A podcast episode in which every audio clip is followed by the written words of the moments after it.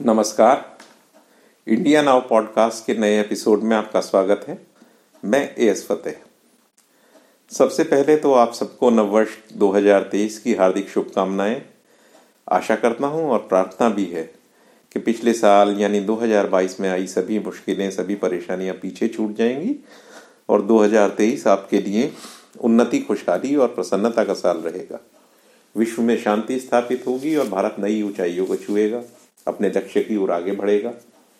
संपन्नता और बढ़ेगी, नागरिकों की आम जीवन की समस्याएँ दूर होंगी, आम जनजीवन आसान होगा और खुशहाल होगा।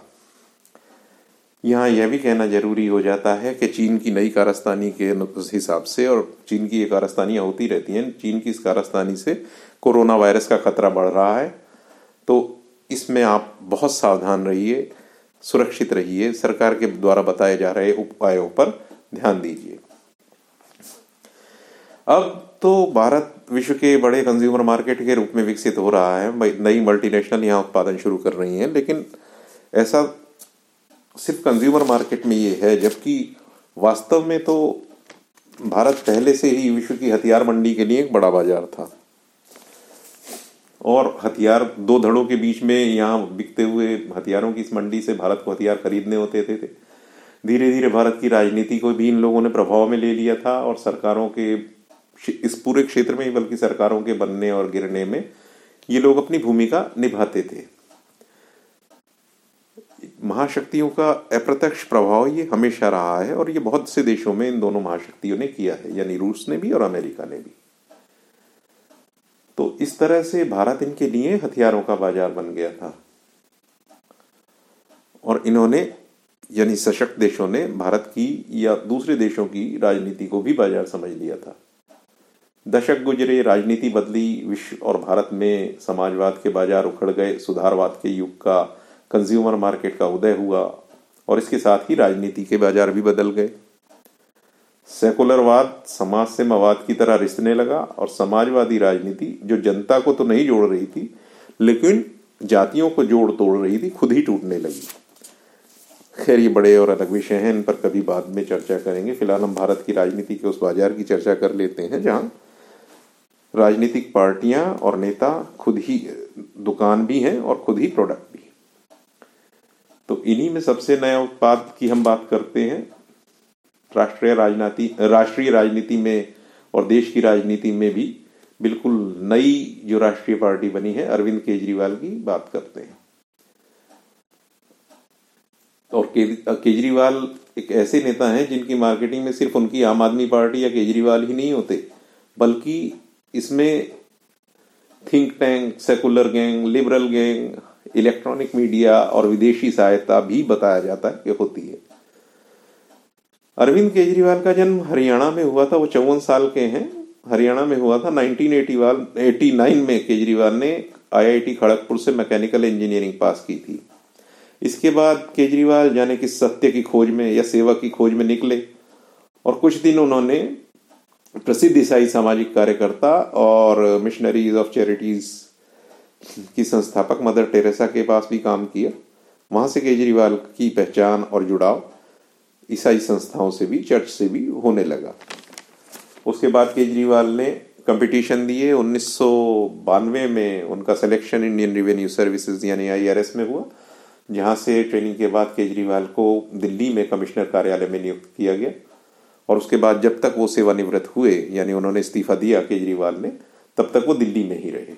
कहा तो ये भी जाता है कि किसी सरकार से भी बड़े किसी व्यक्ति ने सरकार को कहा था कि केजरीवाल को दिल्ली से न हटाया जाए। लेकिन ये सब कही सुनी बातें हैं ना, इनका यहाँ पर कोई ऐसा बात करना उचित है। अपनी सर्विस से केजरीवाल ने सन 2000 में स्टडी लीव ली और इस बीच उन्होंने अरुणा राय के साथ काम किया। 2001 में केजरीवाल ने सूचना के अधिकार का नियम ड्राफ्ट किया, जो 2006 में सरकार ने आरटीआई एक्ट के रूप में पास किया। अरुणा राय का अगर आपको याद हो तो अरुणा राय सोनिया गांधी की नेशनल इंटीग्रेशन काउंसिल की सदस्य थी और ना, इसी के बारे में कहा जाता है कि ये सरकारी निर्णयों को प्रभावित करती थी। 2006 में ही केजरीवाल मैक्सेसे अवार्ड से को केजरीवाल को मैक्सेसे अवार्ड भी मिला। अपने सरकारी नौकरी के दौरान ही उसी कार्यकाल में केजरीवाल ने एक परिवर्तन नाम की एनजीओ बनाई थी, जिसको बताया जाता है वर्ल्ड बैंक से अस्सी हज़ार डॉलर का अनुदान मिला था। 2006 में केजरीवाल ने नौकरी से त्यागपत्र दे दिया और उसके बाद मनीष सिसोदिया के साथ मिलकर कबीर नामक एनजीओ बनाई। बताया जाता है कि कबीर को भी फोर्ड फाउंडेशन से अनुदान मिला था। फोर्ड फाउंडेशन विश्व में एक ऐसी संस्था के रूप में सक्रिय रही है जो विदेशों में सामाजिक और राजनीतिक ढांचे बांचे को ताने, ढांचे को ताने बाने को प्रभावित करती रही है।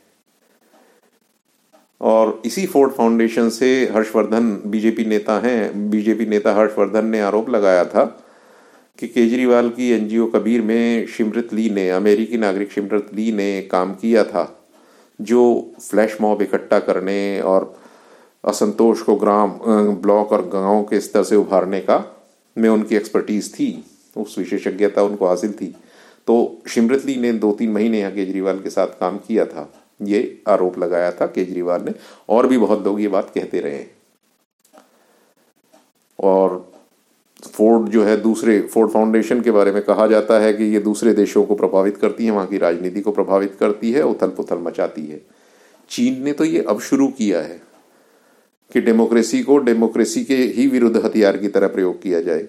ये खुद डेमोक्रेटिक कंट्रीज़ जितने भी हैं, ये तो दशकों से ये काम कर रहे हैं कि डेमोक्रेसी में डेमोक्रेसी को ही हथियार की तरह यूज़ करके उन देशों में उथल पुथल मचाते हैं। तो इन्हीं पश्चिमी देशों से तो चीन ने अब सीखा है। ये देश अपने हासिल के लिए, अपने उद्देश्यों की प्राप्ति के लिए ये उन्हीं आंदोलन जीवियों का सहारा लेते हैं जो सरकार विरोधी आंदोलन चला सके, भीड़ जुटाने में सक्षम हो। अपने देश के हित अपने देश के हित के विरुद्ध जाकर नैरेटिव्स गढ़ने वाले और जन आंदोलनों के ज़रिए देश में उथल पुथल मचाने वाले इन तत्वों को पश्चिमी जगत ने एक बड़ा सम्मानजनक नाम दिया है, सिविल सोसाइटी का। तो इसी तरह भारत में भी मनमोहन सिंह की सरकार के दूसरे कार्यकाल में एक सिविल सोसाइटीज द्वारा ही आंदोलन की रूपरेखा बनने लगी थी और सरकार के ऊपर एक के उधर, आप देख रहे थे, सरकार के ऊपर एक के बाद एक लाखों करोड़ के घोटाले के आरोप आ रहे थे। दूसरी ओर जनता में बढ़ती हुई महँगाई और सरकार के गैर जिम्मेदाराना रवैये के प्रति असंतोष था। साथ ही अल्पसंख्यकों के तुष्टिकरण जो केंद्र सरकार भी कर रही थी और राज्य सरकारें भी इसमें मुब्तला थी। वो सभी हदें पार करता जा रहा था तो ऐसे में कुछ सिविल सोसाइटी वालों ने मिलकर एक नीति के तहत अन्ना हजारे को दिल्ली में बैठाकर एक आंदोलन की रूपरेखा रची थी। उस समय और उसके बाद भी रिटायर हो चुके इंटेलिजेंस अधिकारियों ने और विशेषज्ञों ने यही कहा था कि इंडिया अगेंस्ट करप्शन आंदोलन विदेशी शक्तियों द्वारा प्रायोजित आंदोलन था। और यहाँ ध्यान देने योग्य है कि इसी समय इजिप्ट में, अरब देशों में, अरब स्प्रिंग वाले जितने आंदोलन चले थे, ये भी तभी चले थे जब भारत में इंडिया अगेंस्ट करप्शन चल रहा था। इंडिया अगेंस्ट करप्शन आंदोलन को कहा जाता है, भाजपा और संघ का भी समर्थन मिला था। हाँ मिला था, मुझे भी लगता है, क्योंकि उस आंदोलन में, रामलीला मैदान में उन दिनों भाजपा और संघ के अनेक लोग देखे जा सकते थे। दूसरी ओर, जब देश में इतना बड़ा ये आंदोलन इत, इतने बड़े मैग्नीट्यूड में फैला था इतना सारे देश में फैल गया था और जिस इंटेंसिटी से फैला था ये काम सिर्फ़ इनकी एनजीओ या सिविल सोसाइटी नहीं कर सकते थे। इसमें ज़रूर कुछ राजनीतिक दल और कुछ बड़े संघ जैसे संगठन लगे हुए थे जिन्होंने इसको समर्थन दिया था। लेकिन ये आंदोलन उनका था नहीं। ये आंदोलन सिविल सोसाइटीज का ही आंदोलन था। तो हाँ ये हुआ कि इसका लाभ भाजपा को मिला। इसका लाभ केजरीवाल को भी मिला। और जिन्हें लाभ नहीं मिला इंडिया अगेंस्ट करप्शन में, आंदोलन में उन्होंने बड़ी भूमिका निभाई, लेकिन उनको लाभ नहीं मिला, जैसे प्रशांत भूषण, योगेंद्र यादव टाइप के लोग। उन लोगों ने बाद में ये इल्ज़ाम लगाने शुरू किए कि ये इंडिया अगेंस्ट करप्शन आंदोलन भाजपा और संघ का आंदोलन था। हम तो गलती से इसमें चले गए थे। ऐसा नहीं था। इन्हीं लोगों ने सिविल सोसाइटीज ने ही इंडिया अगेंस्ट करप्शन का आंदोलन चलाया था। जब इतना बड़ा आंदोलन एक आश्वासन के ज़रिए सिर्फ़ एक प्रस्ताव में लगभग शून्य में खत्म हो गया, नाकाम खत्म हो गया और इससे कुछ हासिल नहीं हुआ। नाकाम मैं इसलिए कह रहा हूँ कि इससे हासिल कुछ नहीं हुआ। अपना उद्देश्य जो ये आंदोलन बता रहा था, वो उद्देश्य नहीं प्राप्त हुआ था।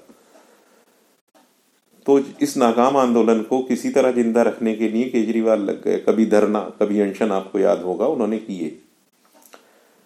और जब इसमें भी सफलता नहीं मिल रही थी तो एक राजनीतिक दल बनाने की बात चली और ये इसलिए हुआ कि भारत की राजनीति पर प्रभाव डालना था।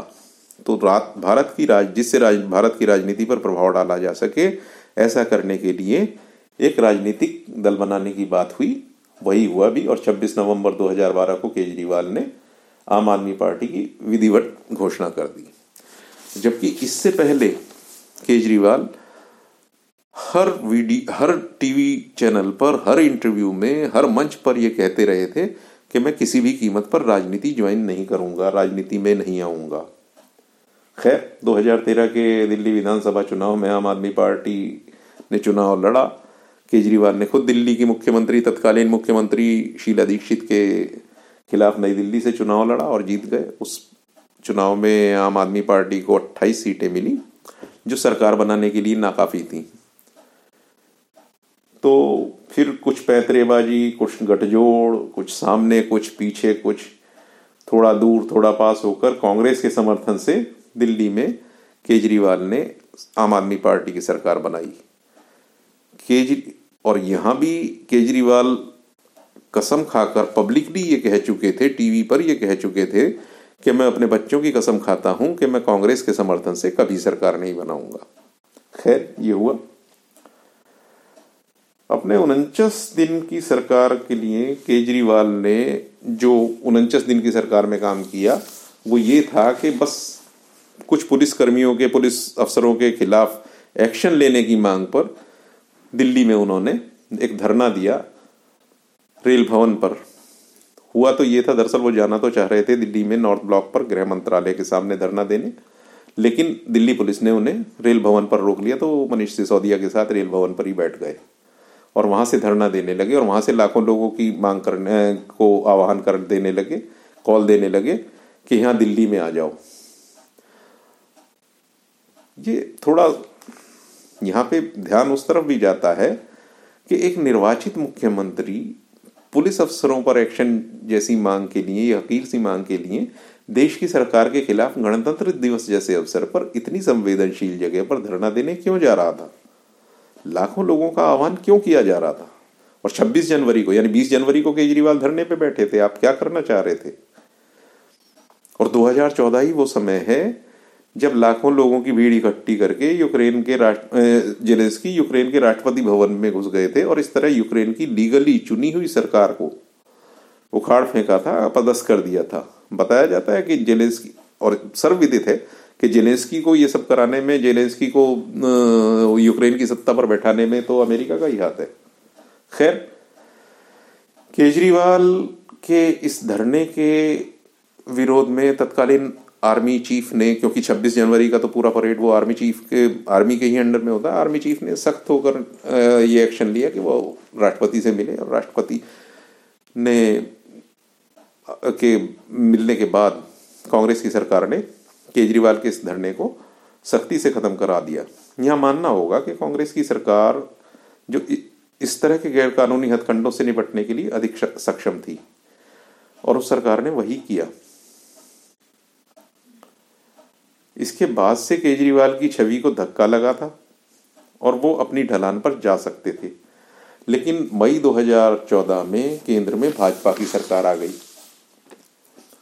अपनी अदूरदर्शिता से भाजपा ने अपने सामने एक सशक्त केजरीवाल खड़ा कर लिया। केजरीवाल ने उनचास दिन में मुख्यमंत्री पद से इस्तीफा दे दिया था और उसके बाद सारे भारत में लोकसभा चुनाव लड़ने लगे थे।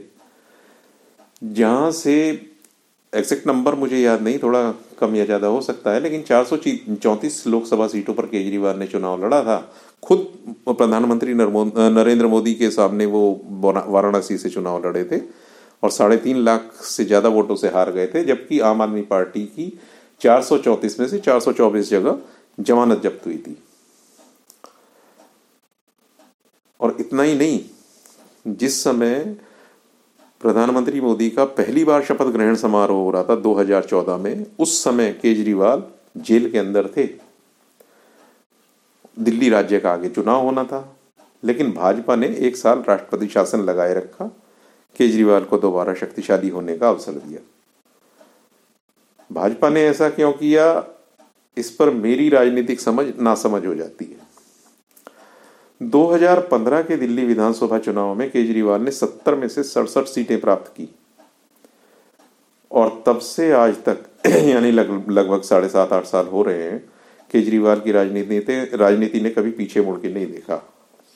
आज आम आदमी पार्टी दो राज्यों में सरकार बनाए हुए गुजरात में भी उसने पाँच विधानसभा सीटें जीती, तेरह परसेंट मत भी हासिल किए और एक राष्ट्रीय पार्टी बन गई है। ऐसा नहीं है कि केजरीवाल ने और भी राज्यों में इस तरह के प्रयास न किए हुए उन्होंने गोवा में दो बार बहुत सघन प्रयास किए। इसके अलावा हरियाणा, हिमाचल, उत्तर प्रदेश, उत्तराखंड जैसे राज्यों में भी केजरीवाल ने अपने पाँव पसारने की कोशिश की, लेकिन वहाँ की जनता द्वारा उन्हें पूरी तरह से नकार दिया गया। इसमें भाजपा की कोई विशेष नीति नहीं है, बल्कि जनता द्वारा केजरीवाल को या उनकी पार्टी को नकारा गया। कि यहाँ देखिए, केजरीवाल की सरकार आंदोलनों से बनने वाली सरकार है। और अभी भी आम आदमी पार्टी को सरकार बनाने के लिए आंदोलनों की ज़रूरत पड़ती है। और समय आने पर ये आंदोलन खड़े भी हो जाते हैं। ये कैसे होता है? एक सोचने की बात है। इन आंदोलनों को सरकार विरोधी इकोसिस्टम का सहयोग मिलता है, जिसमें तथाकथित सिविल सोसाइटी होती है, वामपंथी विचारधारा के दल होते हैं, लोग होते हैं, इनमें अर्बन नक्सल्स होते हैं, और मीडिया का भी प्रत्यक्ष या परोक्ष सहयोग इसमें होता है। दिल्ली के 2020 के चुनाव में देखिए, उससे पहले शाहीन बाग में किस तरह सीए आंदोलन चला, किन लोगों ने उसमें शिरकत की, और विभिन्न दलों का क्या रोल रहा, ये आपने देखा ही है। और नतीजा ये कि उसके बाद दूसरी बार केजरीवाल की सरकार दिल्ली में लगभग उसी शक्ति के साथ बनी जैसे पहले बनी थी। वो पाँच सीटें कम रह गई तो बासठ सीटें इस बार मिली, लेकिन उसी शक्ति से बनी है। इसके आगे देखिए, पंजाब चुनावों में तो पंजाब चुनावों से पहले किस तरह दिल्ली में आकर किसानों का आंदोलन हुआ? और दिल्ली में आपने 26 जनवरी को देखा ही है 2020 में उस लाल किले पर किस तरह से प्रदर्शन, हिंसक प्रदर्शन हुए और भारत की अस्मिता को तार तार किया गया। यहाँ मोदी और शाह की जोड़ी असफल रही। केजरीवाल और उनके पूर्ववर्ती आंदोलनकर्ताओं से निपटने में, जबकि वहाँ 26 जनवरी को ही 2012 को इसी तरह का खतरा पैदा करने केजरीवाल जब जा रहे थे तो उनसे सख्ती से निपटा था कांग्रेस की सरकार ने। और बिल्कुल रोक दिया था। तो पंजाब के किसान आंदोलन और 26 जनवरी के हिंसक प्रदर्शन का भी परिणाम वही हुआ जो दिल्ली के एनटीसीए प्रोटेस्ट का हुआ था, या उससे पहले आईएसी इंडिया अगेंस्ट करप्शन आंदोलन का हुआ था। यानी पंजाब में भी आम आदमी पार्टी की सरकार सत्तानवे सीटों के साथ बनी। उसके और भी कारण हैं, लेकिन यहाँ मैं केजरीवाल की आम आदमी पार्टी के चुनावी जीत के पैटर्न की बात कर रहा हूँ, उस तरफ़ आपका ध्यान खींच रहा हूँ। ऐसा ही एक आंदोलन गुजरात में 2017 में कांग्रेस को भी दिया गया था पाटीदार आंदोलन के रूप में। लेकिन कांग्रेस उसे भुनाने में असफल रही और अधिकतम 77 सीटों पर अटक गई थी। उसके बाद 2022 के चुनाव में आपने देखा केजरीवाल की पार्टी के लिए कांग्रेस ने मैदान खुला छोड़ दिया, जिसमें केजरीवाल अपनी विचित्र शैली के साथ बेतुके प्रचार तो करते रहे और बहुत सघन प्रयास किया था केजरीवाल ने, लेकिन पाँच सीट और तेरह प्रतिशत वोट पे सिमट गए। दूसरी ओर जिस कांग्रेस ने यह आंदोलन केजरीवाल के लिए लगभग छोड़ दिया था, उसकी वोट प्रतिशत भी तेरह परसेंट ही गिरा है और उनकी सीटें कुल सत्रह रह गई। यानी गुजरात राज्य के वोटिंग पैटर्न और स्टैंडिंग में कोई अंतर नहीं आया है। गुजरात, जहाँ से राष्ट्र की विचारधारा, राष्ट्रवाद की, जहाँ से राष्ट्रवाद की विचारधारा राष्ट्रीय धारा में चली है, उसको पराजित करने के सम्मिलित प्रयास बुरी तरह सफल रहे। यह जरा गौर कीजिए कि जिस तरह कांग्रेस ने गुजरात आम आदमी पार्टी के लिए खुला छोड़ दिया था, उसी तरह हिमाचल प्रदेश के लिए भी कांग्रेस को, के लिए हिमाचल प्रदेश को एक तरफा छोड़ दिया गया। माने वहाँ पे आम आदमी पार्टी सघनता से नहीं लड़ी, पूरी शिद्दत से नहीं लड़ी। और ये गौर करने वाली बात है कि जिस समय मेधा पाटकर राहुल गांधी की भारत जोड़ो यात्रा में उनके साथ घूमती नज़र आ रही थी, लगभग उसी समय आम आदमी पार्टी की तरफ़ से गुजरात का मुख्यमंत्री का चेहरा मेधा पाटकर को बनाए जाने की चर्चा भी चल रही थी। हालाँकि बाद में ये बात परवान नहीं चढ़ी और केजरीवाल ने आम आदमी पार्टी की ओर से यशुधन गढ़वी को मुख्यमंत्री पद का चेहरा घोषित कर दिया। अब ये इतने सब संयोग और इतना मिला जुला पैटर्न और इसके परिणाम देखकर तो ये शंका होने लगती है कि क्या पार्टियाँ अपनी रणनीति खुद ही बना रही हैं या इनकी सम्मिलित डोर किसी ऊपर वाले के हाथ में है? अगर ऐसा है तो फिर वो ऊपर वाला है कौन? कोई व्यक्ति है, कोई संस्था है, कोई समूह है, या संस्थाओं का समूह है? और ये सब लोग हैं कौन? सारे भारतीय ही हैं, या इसमें कुछ विदेशी भी हैं? ये मैं नहीं जानता कि ऐसा है या नहीं है, लेकिन कोई तो है जो निज़ाम राजनीति चला रहा है। और उसके हाथ में उस तथाकथित इकोसिस्टम की डोर भी है। मुझे वही बात अपनी फिर से याद आ जाती है कि दुनिया वैसे चलती नहीं है। इस राजनीति को देखकर ही मैं कहता हूँ कि दुनिया वैसे चलती नहीं है, जैसे कि दुनिया सोचती है कि दुनिया चलती है। खैर, अब आगे की बात कर लेते हैं कि केजरीवाल की राजनीति में आगे क्या है। तो मुझे लगता है कि केजरीवाल की राजनीति और उसका हासिल अब अपने पीक पर पहुँच चुका है। वैसे तो राजनीति में इस तरह की भविष्यवाणियाँ असुरक्षित होती हैं, क्योंकि कभी भी कुछ भी हो सकता है। लेकिन केजरीवाल अब आगे कुछ हासिल कर पाएँगे, माने इससे ज़्यादा हासिल कर पाएँगे, लगता नहीं। जो उनके पास है, वो बचा पाए, वो भी उनका अचीवमेंट ही होगा, और वो अब आने वाले समय में उसी की परीक्षा होनी है। गुजरात में पाँच सीट हासिल करने के बाद और कांग्रेसी, कांग्रेस की भी दुर्गति करा देने के बाद अब कोई इकोसिस्टम है तो उसने भी देख लिया कि भाजपा का राष्ट्रीय विकल्प कांग्रेस ही हो सकती है। और ऐसे विचार इसलिए और ज़्यादा बलवती हो गए हैं कि हिमाचल प्रदेश का चुनाव कांग्रेस जीत गई है।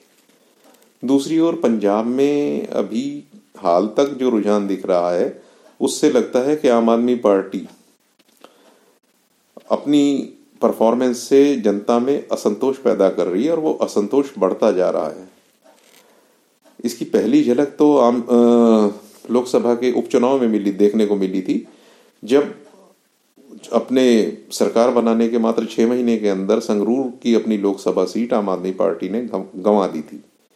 अब देश में एक सौ उनहत्तर विधायकों वाली, यानी 169 विधायकों वाली और एक भी सांसद के बिना चलने वाली आम आदमी पार्टी के लिए 2024 में संभावनाएँ बहुत कम हैं।